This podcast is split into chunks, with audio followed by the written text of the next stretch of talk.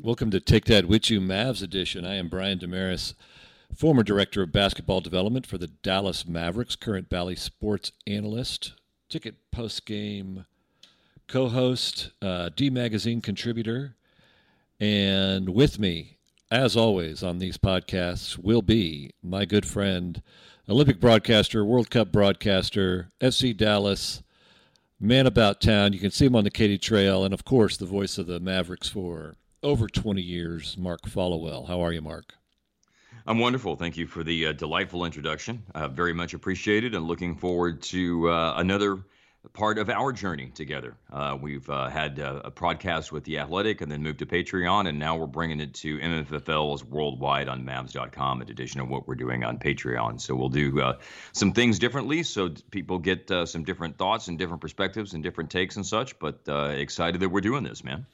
Yes, we're under the Mavs umbrella with this, as was announced. Uh, I don't know about ten days ago with uh, Machine Mike Marshall and Bobby Karalla, and we did kind of a season preview. We said we'd be dropping this, and we said that our Jason Kidd interview would be our first uh, foray into this version of our podcast. And as Mark mentioned, we are on Patreon, patreon.com slash mavspod. That's going to be our uh, every week, weekly look at what is going on with the Mavs. We do it every week of the year. It's four dollars a month, one dollar a week for uh, well over an hour of content each week that we we put out there, plus bonus episodes and other interviews. And as a matter of fact, if you want the second part of this Jason Kidd interview, which has been uh, very explosive in the news headlines, as you may have heard on the ticket and other things. Um, you can go to that patreon.com slash mavspod and hear that. And uh, what we're going to do here is play the uh, first part of that interview. And then we're going to come back and discuss what we heard. Uh, so, Mark, if you don't have anything else, without further ado, why don't we uh, bring on Coach Jason Kidd? All right, we are joined now by a very special guest someone that both Brian and I have known for a very long time. The great Jason Kidd, head coach of the Dallas Mavericks, NBA champion, Hall of Famer. It runs the gamut of honors that we can use for our introduction. Joining us on Take That With You with Followill and Dameris. Jason, how are you? I'm doing great. I'm doing great. Thanks for having me, Mark and Brian.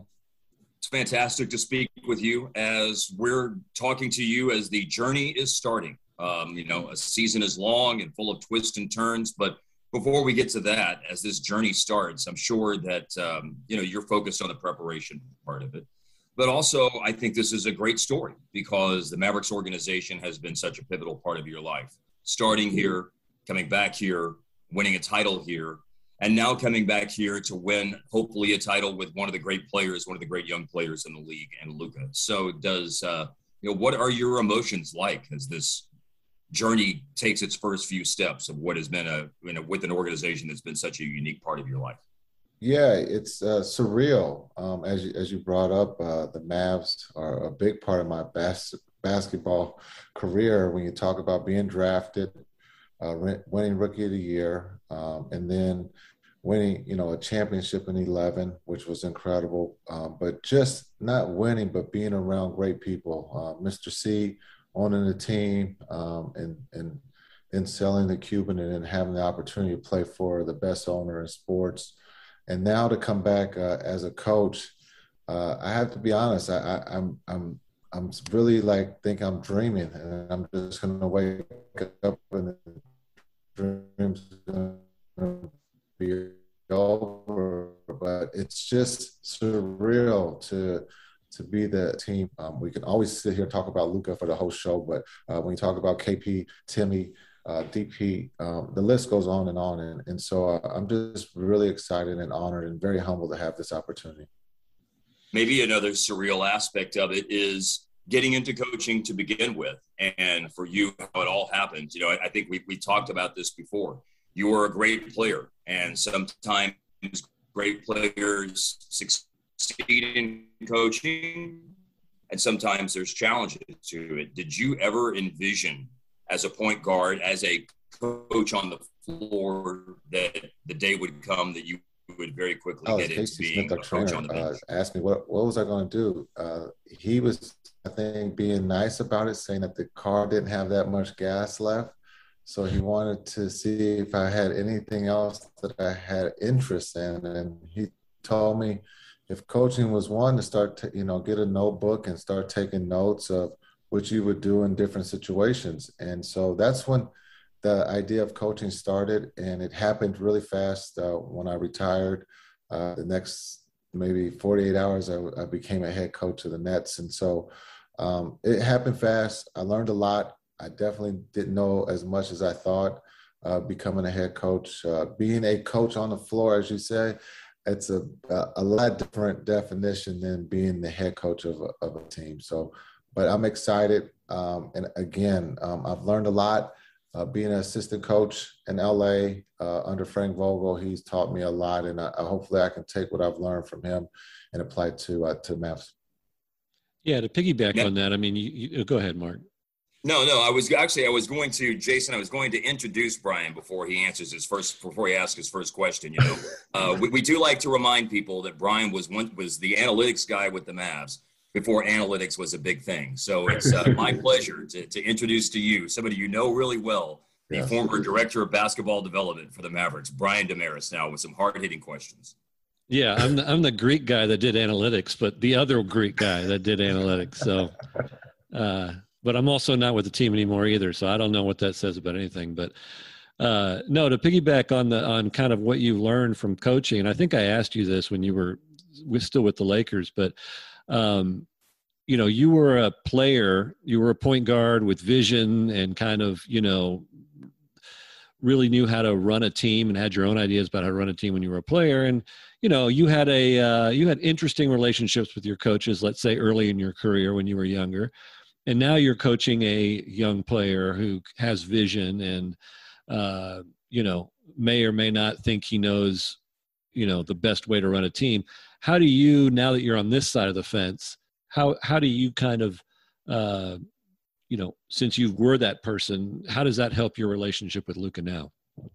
I think it helps a lot uh, being able to take those steps um, and kind of be in the same role that luka is in um, young um, a, a, su- a, superstar. I wasn't a superstar at 22 but he's a superstar and, and you talk about mvp candidates and so um, just hopefully he respects that I, have walked, you know, uh, where he's going, and uh, I can share uh, the good and bad of, uh, you know, thinking at 21, 22, 23, even 28, thinking you know it all, uh, and and just hopefully helping him, you know, win a championship. That's the that's the main goal, but to help him get better and to see the game in a different uh, lens um, because again, he does he understands the game at a very high level. His IQ is extremely high, and uh, I think the biggest thing is I, I want to let let him know that I'm his partner. I'm here to help him, um, not to hold him back. Mm-hmm. I want to win as much as he does.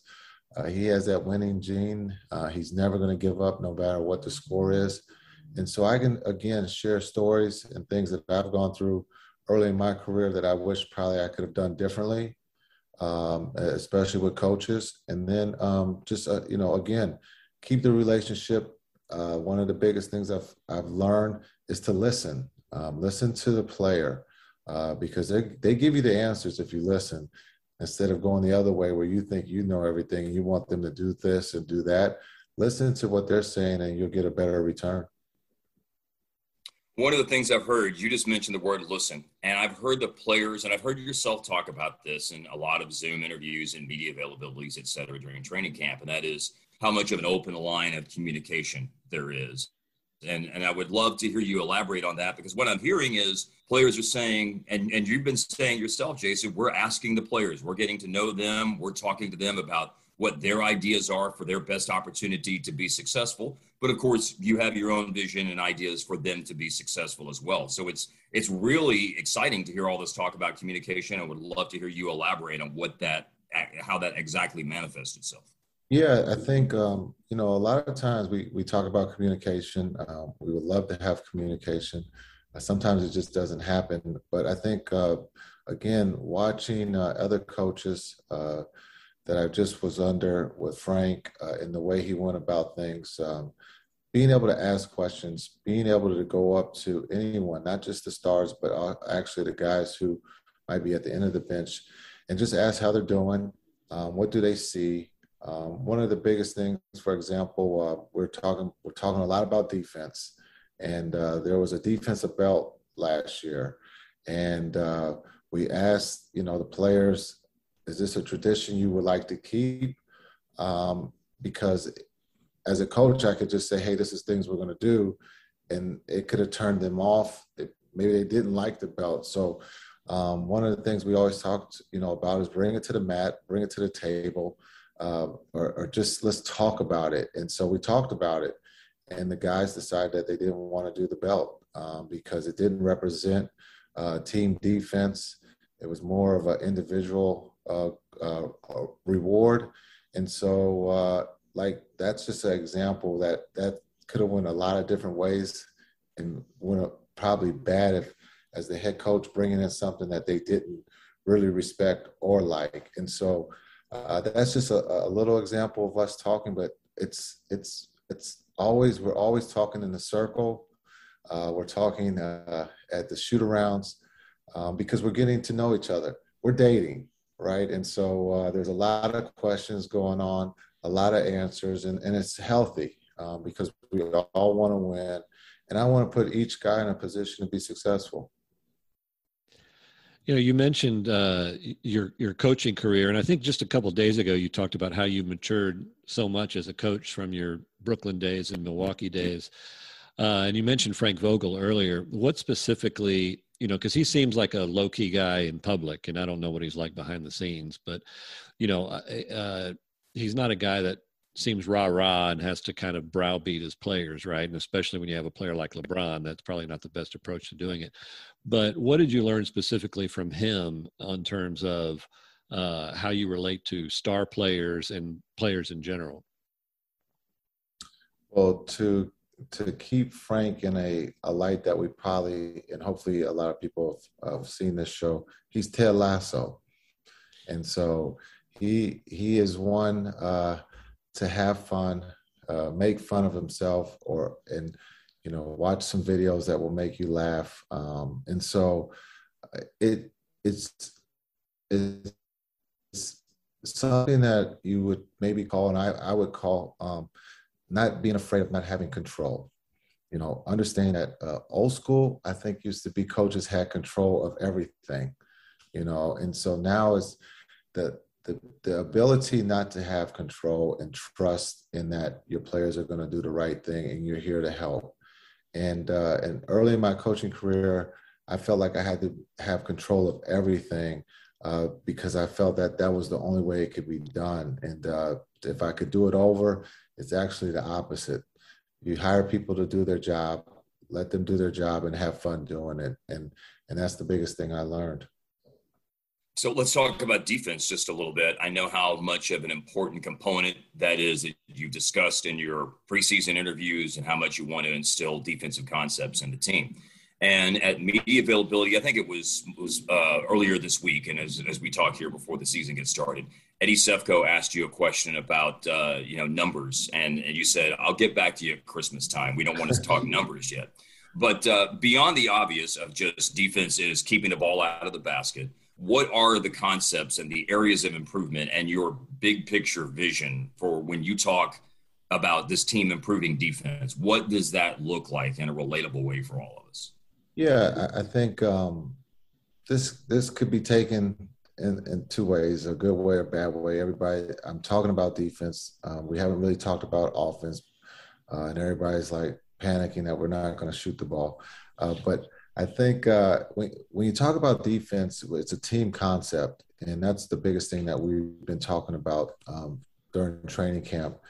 Is that it's not one on one; it's about us helping one another and being able to scramble and uh, and and understanding the extra effort to put in to get a deflection uh, can help us win a game. And and so far, I think early in the preseason and for most of the preseason, guys have, have, accepted that and have really shown us that they can do it at a high level. And so um, we're really excited about the concepts that we're teaching. They've picked it up.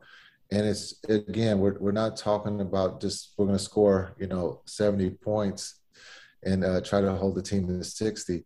But, you know, we're to, we're to have some games where we're to score a lot of points and the other team is too. But like, we really believe for us to be able to reach our goals, we're going to have to get stops. And uh, and right now, the guys truly have shown that they can do that. All right, Followill. Nice chat with Jason Kidd. And as a reminder, you can hear part two of that interview on our Patreon podcast, patreon.com slash mavspod. A lot about the uh, Players Council that uh, broke uh, Tuesday night to a lot of people, but of course, listeners to our Patreon podcast knew about that well before. Um, in relation to, and as a matter of fact, yeah, and as a matter of fact, it was talked about uh, at length, I believe, when we released the first half of the interview. So I think the day of the last preseason game, it was talked quite a bit about on the ticket as well. Is that correct? Yes, in relation to why uh, the question was why you know give us the background of why you uh, started Dwight Powell, and he he went into uh, those reasons, and everybody can go to our Patreon and listen to that. But I thought there was a lot on this portion of the interview that I wanted to kind of go over with you, and I also had uh, after that I have some interesting uh, just general coaches and superstars data that I want to run by you as well from a little Mark Followill like research project that I did that Ooh. I think you'll enjoy. I'm excited about that. And uh, as coaching goes, I have had uh, we're, we're recording this on Wednesday afternoon. I've had a really unique experience today talking to somebody in the coaching industry that I think relates to a lot of the stuff that Jason Kidd is talking about. So I would like to get into that today as well, Brian. And I want to do that as well. And I want to start with actually your first question because it's something I thought about while watching the game last night in the arena, it just struck me. Uh, Tuesday night's game against uh, mm-hmm. the Rockets, the home opener. When I ju- it just because it was the first time I had seen the team in person, I believe your, yours as well in a in a in a regular season setting at least. Um, right. Just Jason Kidd prowling the sidelines. It was just kind of it just struck me because it's not it's not Carlisle anymore, and it's a guy that just ten years ago was you know playing for this team and winning a title with this team. And it was just kind of like uh, it felt right. It felt comfortable. It felt like you know it was it was definitely different, but it was like oh yeah, you know it's who would have thought that five years ago that Jason Kidd would be you know the head coach of the Mavericks, and it was just it really related to your first question to him, which was kind of this first circle approach, which was not only did he win the title, but you know this was the team that drafted him back in in '94, I believe, and yep. he won the Rookie of the Year, co-Rookie of the Year with Grant Hill, and then uh, you know I think we can we don't have to get into you know why he was traded and the people who traded him, which was well before the Don Nelson regime. But it's probably uh, why it's it's honestly why there probably was a Don Nelson regime. To be yes, perfectly honest, I, I know you point. said we weren't going to get into all that, but I mean, I think Nelly said at his at his opening press conference, if Jason Kidd had not been traded, I don't think I would be here. Yeah, so yeah, that was he was a, kind of brought in to yeah to to to steer the ship in a different direction after people made what at the time uh, i mean some people obviously were okay with the trade but a lot of people were like why in the world are you trading a player of this caliber away um, you know, and and you know, obviously uh, in the end, it all worked out where he came back here and won a title. But yeah, to use Jason's own word uh, from the interview that we did with him a few days ago, Brian, surreal is is all kind of what it feels like. And and yeah, uh, when you're when you first see it, like the experience that you had seeing it through those eyes last night, yeah, for sure, there's probably a, a level of that to it, no doubt about it. And I just think that there's a, uh, you know, in, in knowing Jason uh, for over a decade, and you know, this just it just seems like a good fit. And I know that he knows, and he even alluded to this after the Toronto game in his post game press conference. He knows he's quote on the clock, right? This is his third chance in a relatively mm-hmm. short amount of time to be a head coach. He had a two year little apprenticeship under Frank Vogel. You know, as he said uh, in our interview on I believe here that you just heard, you know, he mm-hmm. was head coach 48 hours after he retired. Yeah, uh, that's right. He did and, say that's and, exactly what he said. Admittedly, probably too quick, mm-hmm. and mm-hmm. you know, uh, it, it, I don't know. It was it was interesting. I, I, don't know if you have any other thoughts on kind of just the. Uh, he talked about maturing as a coach, and I, I just think there's a ton. I have a, a list of things that I think I, I think are and we've seen evidence of this in this player council, which is all the rage here lately. I think is a right. good example of some of that maturity that he's shown since his Brooklyn and, and Milwaukee days. Because listen, we saw this summer the the excerpts come out from the Giannis book, and they admittedly weren't pretty, right? And I think mm-hmm. that he right. said, and, and let me get this right. Um, he said that he has to learn, and he learned from Frank Vogel that having less control uh, can be a good thing. Yeah, I, that was, I mean, that very quote was one of my big takeaways from this portion of the interview and how much time he spent talking about communication um, and, and, you know, communication in terms of talking to, you know, the players on the end of the bench who don't necessarily get coached in the same way that players who are in the starting lineup get coached and just, you know, making sure that those players, um, feel valued and loved and you know asking how they're doing and that sort of thing and making sure that they don't feel like they're ignored just because they're not players that are in the rotation and and things like that. And and and this all is going to lead it, it's really amazing. This like i said i i, I talked to jill ellis today uh, at the SMU Athletic Forum, and she was she was there, and I did the interview for for that, and that of course is the, the she was the uh, longtime U.S. Women's National Team coach for eight years, and won two World Cups. And one of the things that for the women's soccer today, team. Yes, for the U.S. women's soccer team. Yes, and she said that one of the most important things is in coaching, and she coached a lot of college soccer as well. The players have to feel valued. Yeah, there has to be clarity of roles, which is communication, and players have to feel valued. And uh, you know, listening to Jason talk uh, about communication and about clarity of roles being part of it and communication, you know, manifested itself in the whole discussion about do we want to do the defensive belt for the best defensive player of the game and wins like they did last year, or do we not want to do that? And the players said they communicated we don't want to do that because that's an individual thing and we're trying to buy into these team concepts.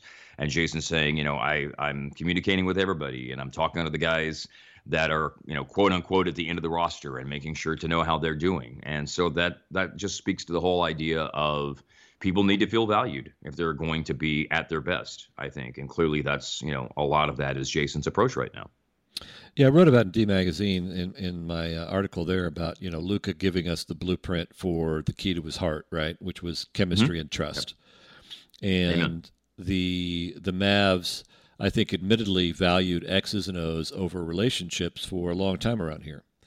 And Rick is a coach who's been around a long time, obviously won a title here, but he uh, he liked an atmosphere of tension, tension that he felt was creative tension that would bring out, you know, competitiveness and bring out what he viewed as the best in in the players. And before you uh, go any farther with that point, I want to, and before you go farther, I want to reiterate to everyone that this is not like some sort of point that we're making up after the fact. I think if you've listened to Brian and I talk, uh, you know, we both had great personal relationships with Rick, and obviously have a lot of respect for him as a coach. And hey, he won a title here. He did great things mm-hmm. here. Rick, however, said in interviews over the years, this is no secret. You can go back and look this up uh, if you if you take the time to search for it. And I don't know where or what story it would be in, but I can assure you he said this in interviews. People would ask questions, and the question would seem innocuous. They would use verbiage about players getting comfortable in roles or feeling comfortable. And Rick would say, I don't want players. I don't want people feeling comfortable because comfortable players become complacent players. You know, I'm paraphrasing a little bit there, but that's in essence what he said that a feeling of being uncomfortable always kept people pushing and driving and on edge and uh, didn't allow them to just sort of settle into a routine and be too complacent. So you know this is this is something that Rick, by his own admission, this is a an atmosphere that that he fostered that he wanted. He did not want people feeling comfortable. He he has said this in multiple interviews over the years, over the time that he was the the coach of the Mavericks, and he didn't say it in a way that it didn't come across. If you were in the room and listening to him say it, I don't think it came across as off putting or anything like that. But it obviously, um, you know, creates a situation where that, especially now with what, the way people are changing and the way younger people are now, certainly there's there's problems that can potentially come out of that. Uh, Elton Brand on Rick Carlisle, and this is from 2013 when Elton Brand was a uh, a Maverick he wants us to be uncomfortable with everything if we're losing. so there yeah, you go. There you go. Um, there you go. It's a good. It's a, that's a good find off the off the cuff like that. Uh, you know, and I think you know, part of this approach that Kidd is taking is, I think, from you know his time with Frank Vogel, which I think was absolutely huge for him because it showed mm-hmm. him you know a different style of coaching. Obviously, he knew different styles of coaching as a player, but he didn't know it as a coach. And there's right. a big change that he's seen, kind of jumping from the player who, frankly, had a temperamental um, relationship with coaches, especially early in his career when he was a kid. And he said, as he says, I thought I knew everything. Right. Um, and and that is something that I think aids him in his relationship with Luka, and that's why he's coming in with a listening approach. Because as he said, you know, uh, the quote is, you know, if you listen, they will give us the answers. Mm-hmm. And so, uh, you know, I think there's a concern, especially as this council and things of that nature get out there, that we're just kind of appeasing, doing what the players want. I don't think that's it at all. I think it's a it's a reaction to the fact that players today, you know, 28 year olds are different than 25 year olds who are different than 22 year olds. You have to mm-hmm. all treat them differently, and I think Rick had a one size fits all old school approach to that, and and that just I don't know you know, we'll see, and I'm sure he'll be fine in Indiana. But in terms of what's going on in Dallas, you have to have a a more 360 degree open communication approach to things, and I think that's what he's trying to do. You know, he talks about uh, that we're dating, right? And mm-hmm. yeah, and, w- and when you're dating in the early stages, as you know, you may do some things you normally don't want to do. You'll go to that you know, uh, trip to the opera, right? Because your right. girlfriend wants to go. Well, trip to the ballet. Yeah. 25 years later, my dad would have told my mom, you know what? Go with your girlfriends. I'm going to watch the game, right? Because right. you have right. established the relationship at that point.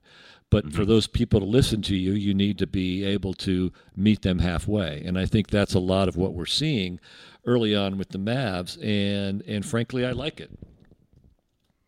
I do too, because um, look, it's not uncommon in the world in coaching changes to go the polar opposite of what you had. So, you know, certainly the Mavs are doing something here that's much, much different than what they had. And um, you know, let me let me just go throw and share another story from this uh, you know this interesting experience I had today, Brian, of talking with Jill Ellis, the former U.S. Women's National Team soccer coach. So we actually brought up the whole idea. I don't know how it came up in conversation before we did our interview, but we were chit chatting, and you know, you you were interviewing somebody you don't really have a relationship with, so you're trying to get to know each other in a few minutes and chit chatting and making small talk and things like that. And we we actually talked. I um, you know, she was talking about watching Manchester United and them losing, and what Ole Gunnar Solskjaer, their manager, looks like, and we were discussing. I said, you know it's really interesting. One of the stories that's come up around here about the basketball team I work for is the fact that there's a lot of communication and there's this player leadership council thing. And a lot of people are talking about it right now because it's really coming to light. And her comment about it was when Bill Belichick and Mike Krzyzewski retire, those really are going to be kind of the end of the old guard coaches uh, who can, you know, be the hammer and the nail, if you will, and things are done my way or the highway. And, uh, you know, look, I haven't been around those individuals. Maybe there's a little bit more of a different, maybe, maybe it is it all like that, but that's certainly from the outside looking in. I think all of us sort of have that view of Coach K and of Bill Belichick. And, you know, her point to me when we were talking today was that uh, players who are millennials, and sometimes I think that when you're a little bit older, uh, people perceive that we use the term millennial, millennials almost in a pejorative fashion. And certainly I'm not doing that. None of us are doing that. None of us certainly intend for it to sound that way. There's just a difference, obviously, than, than people who are our age, Brian. I mean, we're 50 year old guys, and there's obviously a huge difference in the approach and worldview that somebody in their early to mid 20s have. And right now, if you're going to get the best out of the athlete that is the millennial, they have certain expectations. And part of those expectations are a voice within the locker room and being consulted and being talked to and being part of the decision making process. And it doesn't mean when the time is appropriate that those players don't want to be coached and coached hard but there just is an expectation that there's going to be a lot more open lines of communication if you're going to get your best out of young players at any level of any sport these days. And and the things that you and I grew up with uh, in terms of what the perceived coach player relationship is just it's changed dramatically. Um, and you know, there's a lot of focus on how it relates to Jason Kidd and the Mavericks, but just getting it was really interesting to have the perspective of a coach who's in an entirely different sport. Um, and and basically said the same things that we're kind of seeing play out with the Mavs right now. That the best thing that you can do these days as a coach of young players is that they have to be involved. They have to feel like that they're valued and you have to invest time in them and communicating with them and have an open line where they can communicate back to you because if it's all we're going to do it this way and there isn't any talk about it then that's not really going to work. And and she said that sometimes when I would coach the team for a game that I knew we probably had a really really good chance of winning this is what I would do. I would have two different things I would want to accomplish tactically in the game. And I would say to the players um, do you guys want to press first? And in soccer, pressing just means that you're you're attacking and you're closing down people with the ball when they're trying to build out of the back, and you're trying to force turnovers and get a quick chance to score a goal. Or do you want to sit back and defend first? And I think obviously that's pretty self-explanatory what that kind of tactic is.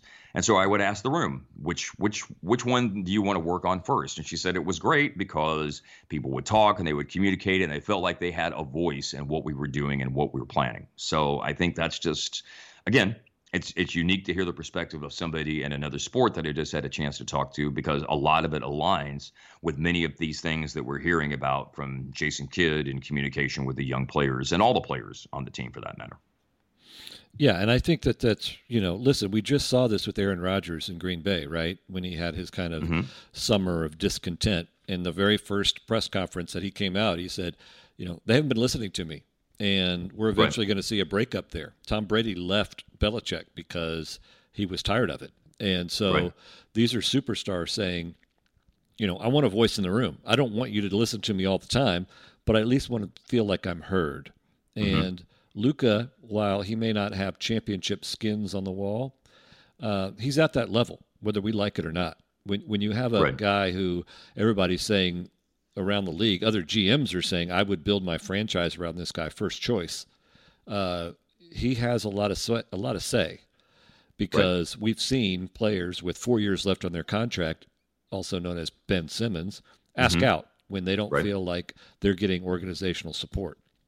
So, uh, you know, now there's obviously a line there. You don't want to coddle your player and let them have complete control. And I don't think that's what's happening here. But, you know, this is happening in the business world. Companies are realizing that they have to get their employees feel what their employee, you know, do their employees have certain things that they feel socially that they want their company to be involved in.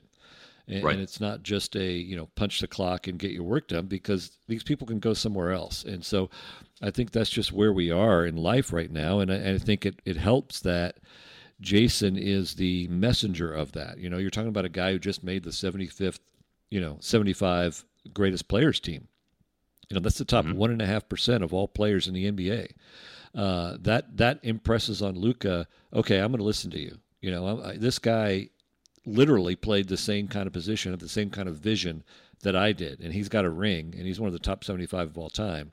So I'm going to listen to what you what you have to say, and I think even as something as small as, and, and we talk about this in our uh, Patreon version, uh, part of this interview, uh, you know, his relationship with the referees and how Kidd has helped Luka uh, in his dealing with refs because Kidd was a guy who you know, was very adept at how he used referees to his advantage, frankly. And so mm-hmm. I think there's a lot there. And, you know, it's, you mentioned this, but it's not only the superstars, but it's the others as well, right?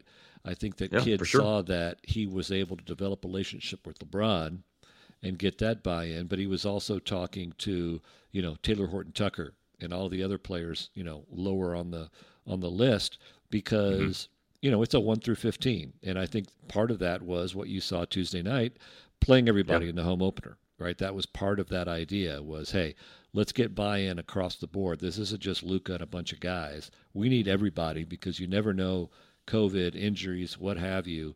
Um, and I really like that approach. Yeah, absolutely. Uh, you know, I think I think it was very telling that two things about J Kidd and Luka. Number one, and I brought this up to you, I really liked whenever at the at the contract extension press conference in Ljubljana this summer, when Jason talked about his relationship with Luka, and he said, "Look, I'm just, you know, he's a great player, and I'm just here when he needs my help to give him the answers to the test." And that comment really stood out to me, and I heard it and thought about it. And it's like, okay, I feel like that that's a really good starting place for this relationship, and it's going to go very well. And then for people who just listened to the interview, one of the things that uh, was really interesting in the interview when we were talking about the relationship with Luka was I want him to understand that we're on the same team and I'm here to make him better. I'm not here to hold him back or anything like that. And so it was just, you know, the the comments that Jason has said and the perspectives that he shared about the the vision that he has for his relationship with Luka and being able to uh, you know, let Luka have the reins of everything when he needs to have it, but also when Luka needs to turn somewhere for advice and support and direction and all those sorts of things. That he's a trusted voice, and there's nothing that's going to be, um, you know, and and I look, I can't characterize exactly what the Luka Rick relationship was but if somebody threw out the word adversarial, I don't know that I would argue with you a whole lot about it. Maybe it wasn't all of the time, but there probably were moments when it were. Would you? Is, is that a fair characterization, Brian? Am I or am I overstating that? Uh, contentious, yeah.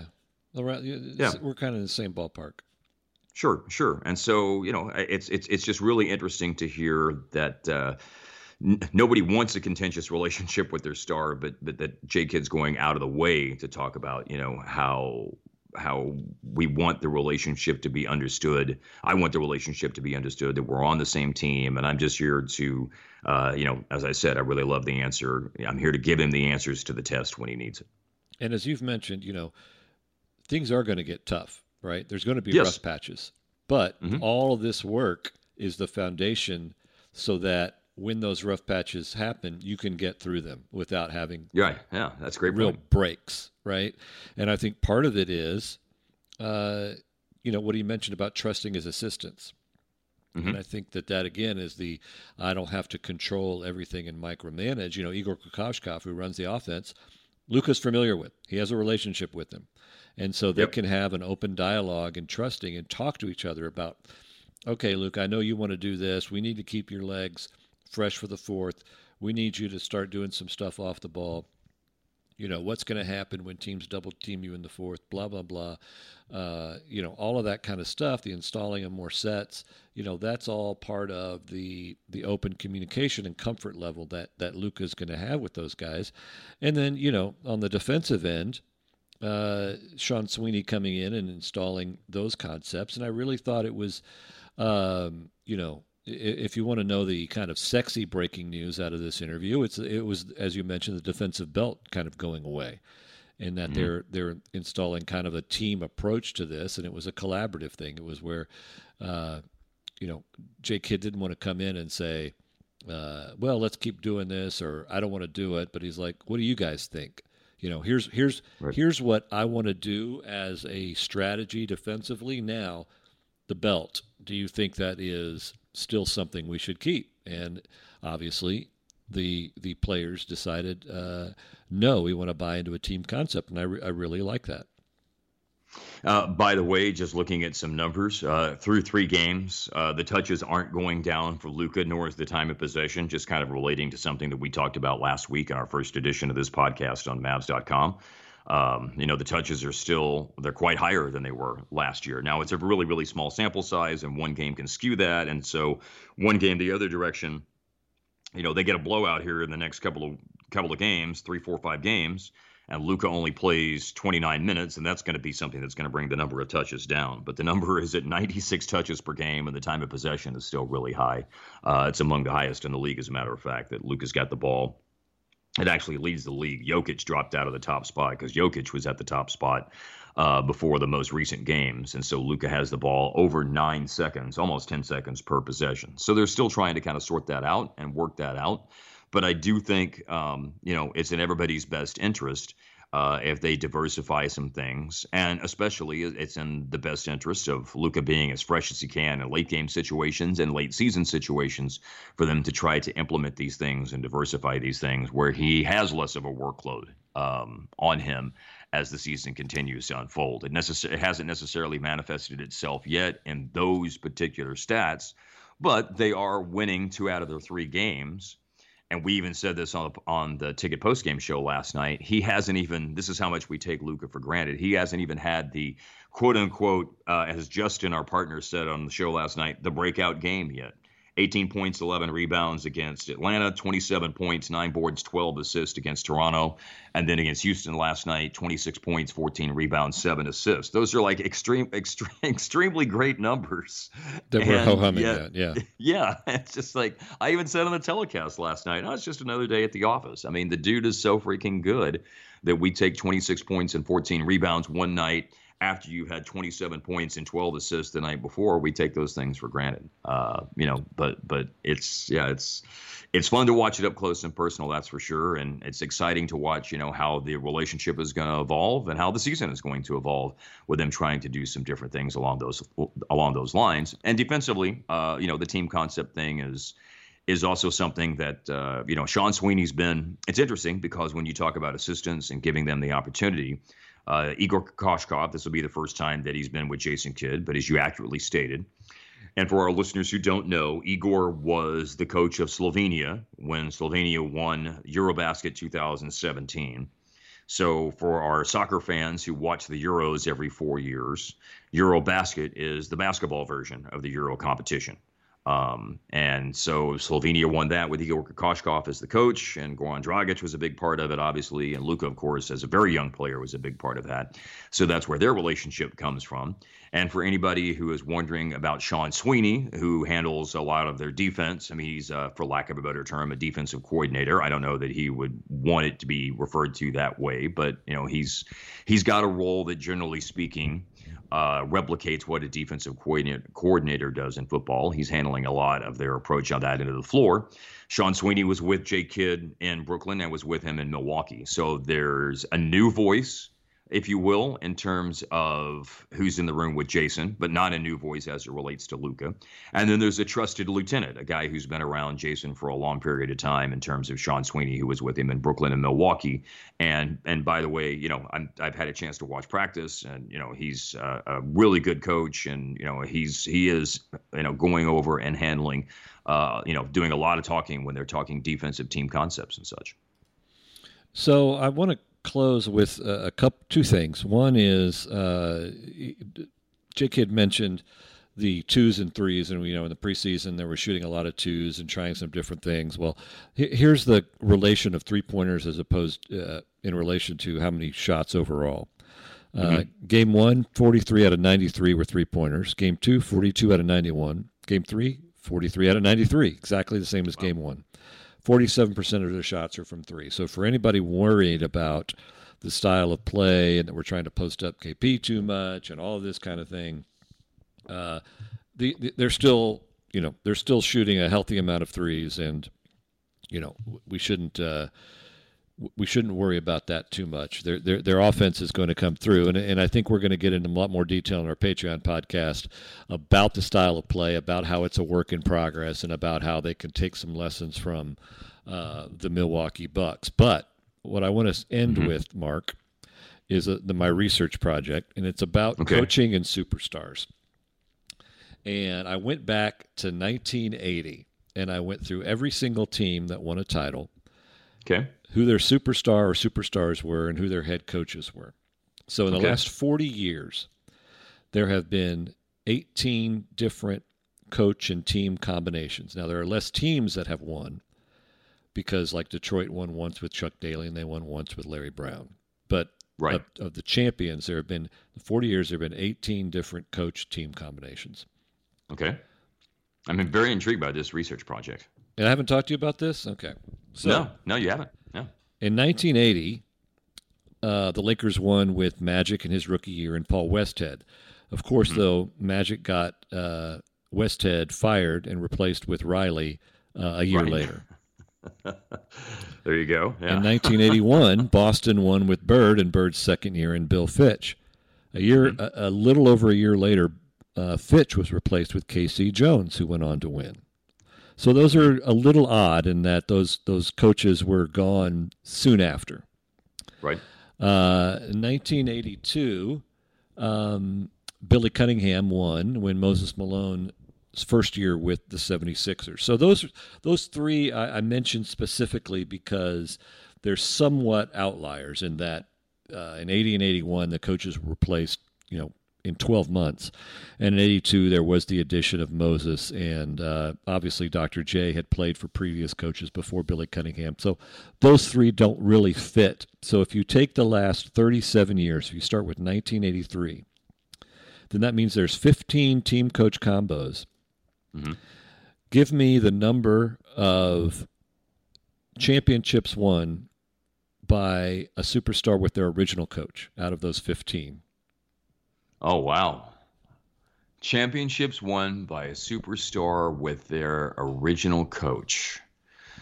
Um, well, I know it didn't happen with Jordan, and I know it didn't happen with Akeem Olajuwon because obviously Rudy T wasn't his first coach. So I'm guessing that the number of championships won with their first coach are, you know, whoever you consider besides Tim Duncan. I don't know if you considered Parker and Ginobili part of the superstar element of the Spurs. But uh, oh, you know what? But Pop, Tim Pop Duncan was not first.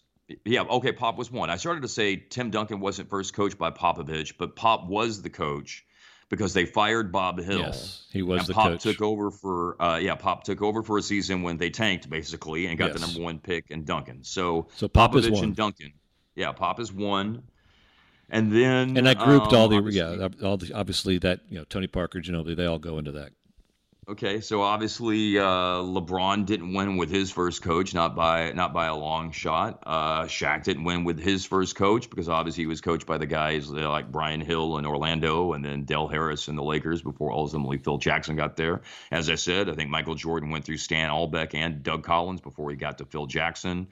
Uh, you know, we know Dirk didn't win a title with his first coach because it was Nelly and Avery and then Rick Carlisle. So you said Pop was one. So I feel like there's going to be, oh, you, uh, well, no, it wasn't Steph Curry because uh, Don Nelson was Steph Curry's first coach before Steve right. Kerr got there. And then of course so, Mark uh, Jackson was the coach for a while.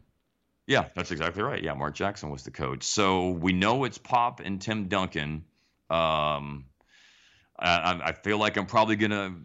You said there's one, so I feel like there must be somebody else that I'm not thinking of right now. Well, there So could be more than one, but but I'll give you the answer. There's only two, Okay, all right. and the other one is uh, Chuck Daly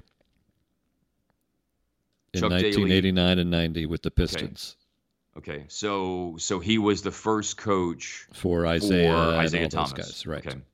All right. Wow. If you go to I didn't realize that Chuck. Day- Gosh, I did not realize that Chuck had started that far back with the Pistons. That he was there. That he was he had coached the Pistons for that long of a period of time before they finally broke through and won a title. That's really interesting. So wow. Yeah, if you go just really quickly, obviously uh, in '84 and '86, Boston won, but that was K.C. Jones. He'd already replaced Bill Fitch. Uh, the Lakers runs there in the '80 were, were Pat Riley, who replaced Westhead. Chuck Daly is your your one. Rudy T won in '94 '95, but obviously he took over. Bill Fitch was actually Akeem's first coach. Um, the Bulls had a number of coaches, obviously very famously from our viewing of Last Dance. Stan Albeck and and Doug Collins uh, came in, and then it's finally Phil. Uh, Larry Brown's first year taking over for Carlisle. They won in 2004. Doc River took over in 2004, and that was Paul Pierce. And Garnett had to switch teams, and Ray Allen had to switch teams. Obviously, Phil Yeah, I think Ray Allen was on his third. Yeah, he was on his third team by that point in time. He'd played in both Milwaukee and Seattle before he made it to Boston. uh, Phil, obviously, in his then turning to his Lakers days. Carlisle, obviously, was Dirk's third coach. Spoelstra took over for Riley, who booted Stan Van Gundy for those Miami Heat wins. Um, Then Pop is your second one. Ty Lue came in in the middle of the year in 2016. You mentioned Yeah. Kerr replacing Mark Jackson, who replaced Don Nelson. And obviously, 2019 was Nick Nurse's first year with Toronto, and Frank Vogel was the Lakers' first year there. Uh, and then, uh, you know, last year was uh, Budenholzer, and he was obviously not Giannis's first coach. So I say all that to say uh, maybe it takes getting the fit right between superstar and coach Yeah. uh, you know, because the the numbers just show that you know, just because you have a guy and you get a superstar, that doesn't mean that that's the perfect fit, and that this could be uh, the kind of symbiotic relationship that you need to get Luka and the team to the next level. That's so that that is kind of what my thinking was. I actually did this project back in April before uh, Rick was even um, before Rick even left, but it was just mm-hmm. I thought interesting to note. I, I I thought there would be more, but you know, Pop is you know Chuck Daly, I think the Coach of the Year award is named after Chuck Daly, and Pop is the outlier of all outliers. So, you yeah. know, if you're looking for those kind when of you un- think about even when you think about Kawhi Leonard, I guess you know his first coach was Pop when he won his first title, and then obviously won a different, you know, right. was with a different coach when he won, you know, his second coach. I mean, Pop's had what four coaches? I, I think in his career he had Pop in San Antonio, and then Nick Nurse for a year in Toronto, and then Doc Rivers and Ty Lue in his time with the Clippers. Yeah. So, so you know, uh, looking at you know those are unicorns. So I think the model is find the right coach superstar mix, and that's going to give you the greatest chance of success. So that's why I brought that up. So anyway, yeah, and, and, and you know probably what a lot of it too is, of course, is the superstar. Um, as much as you know the Luka's story is so exciting that he's come into the league and had so much immediate success. Um, you know, Jordan came into the league and had immediate success, by the way. But but the success was individual statistical success, um, and it was doing some extraordinary things. But the the NBA is a league of um, when it comes to a young player and success of the playoffs of taking your lumps, and when you have bumps in the road in the playoffs, then that usually means coaching changes. If you have too many of those bumps in the roads and early eliminations in the playoffs, uh, not that this was a uh, an owner mandated coaching change, a management mandated coaching change. This was a, a coach who moved on on his own accord. Um, but yeah, there there is you know part of the reason why that research project of yours turned out the way it did is just the natural cycle of life in the NBA is that young players take a while before they're ready to win at the highest level as the focal centerpiece of a team. So I think that's probably also part of of what's at play there, and that Luka is certainly the outlier in terms of the extraordinary level of success he's had uh, individually and and and team success, at least in terms of ending the Mavericks playoff drought of a few years and getting them back into the playoffs. So that's uh, yeah, he's a bit of an outlier even himself in that regard, in that he didn't have to uh, have two or three seasons at the start of his career and take his lumps in the way that you know it took Jordan two or three years before he could get rolling, and LeBron it took him you know two years of not being in the playoffs before his teams even started making the playoffs, and you know Steph Curry obviously had some some woes early in his career, some of which were injury related before his team started consistently making the playoffs and then winning at higher and then ultimately the highest level in the playoffs. So I think that's probably uh, you know some of what has happened in the past with you know your research project there as well. Well, good listen, stuff though, man. Good stuff. As somebody so who does much. a lot of projects like that, I'm impressed. Yes, I had to I had to one up you on our first first official Mavs version of Take Dat well Wit You. But uh, we'll have a lot more on patreon.com slash MavsPod. You can check either of our Twitters at BDameris at mfollowill for links to that as well for even more of this. And we hope you enjoyed this edition, and we'll be back soon here on Take Dat Wit You here on Mavs.com.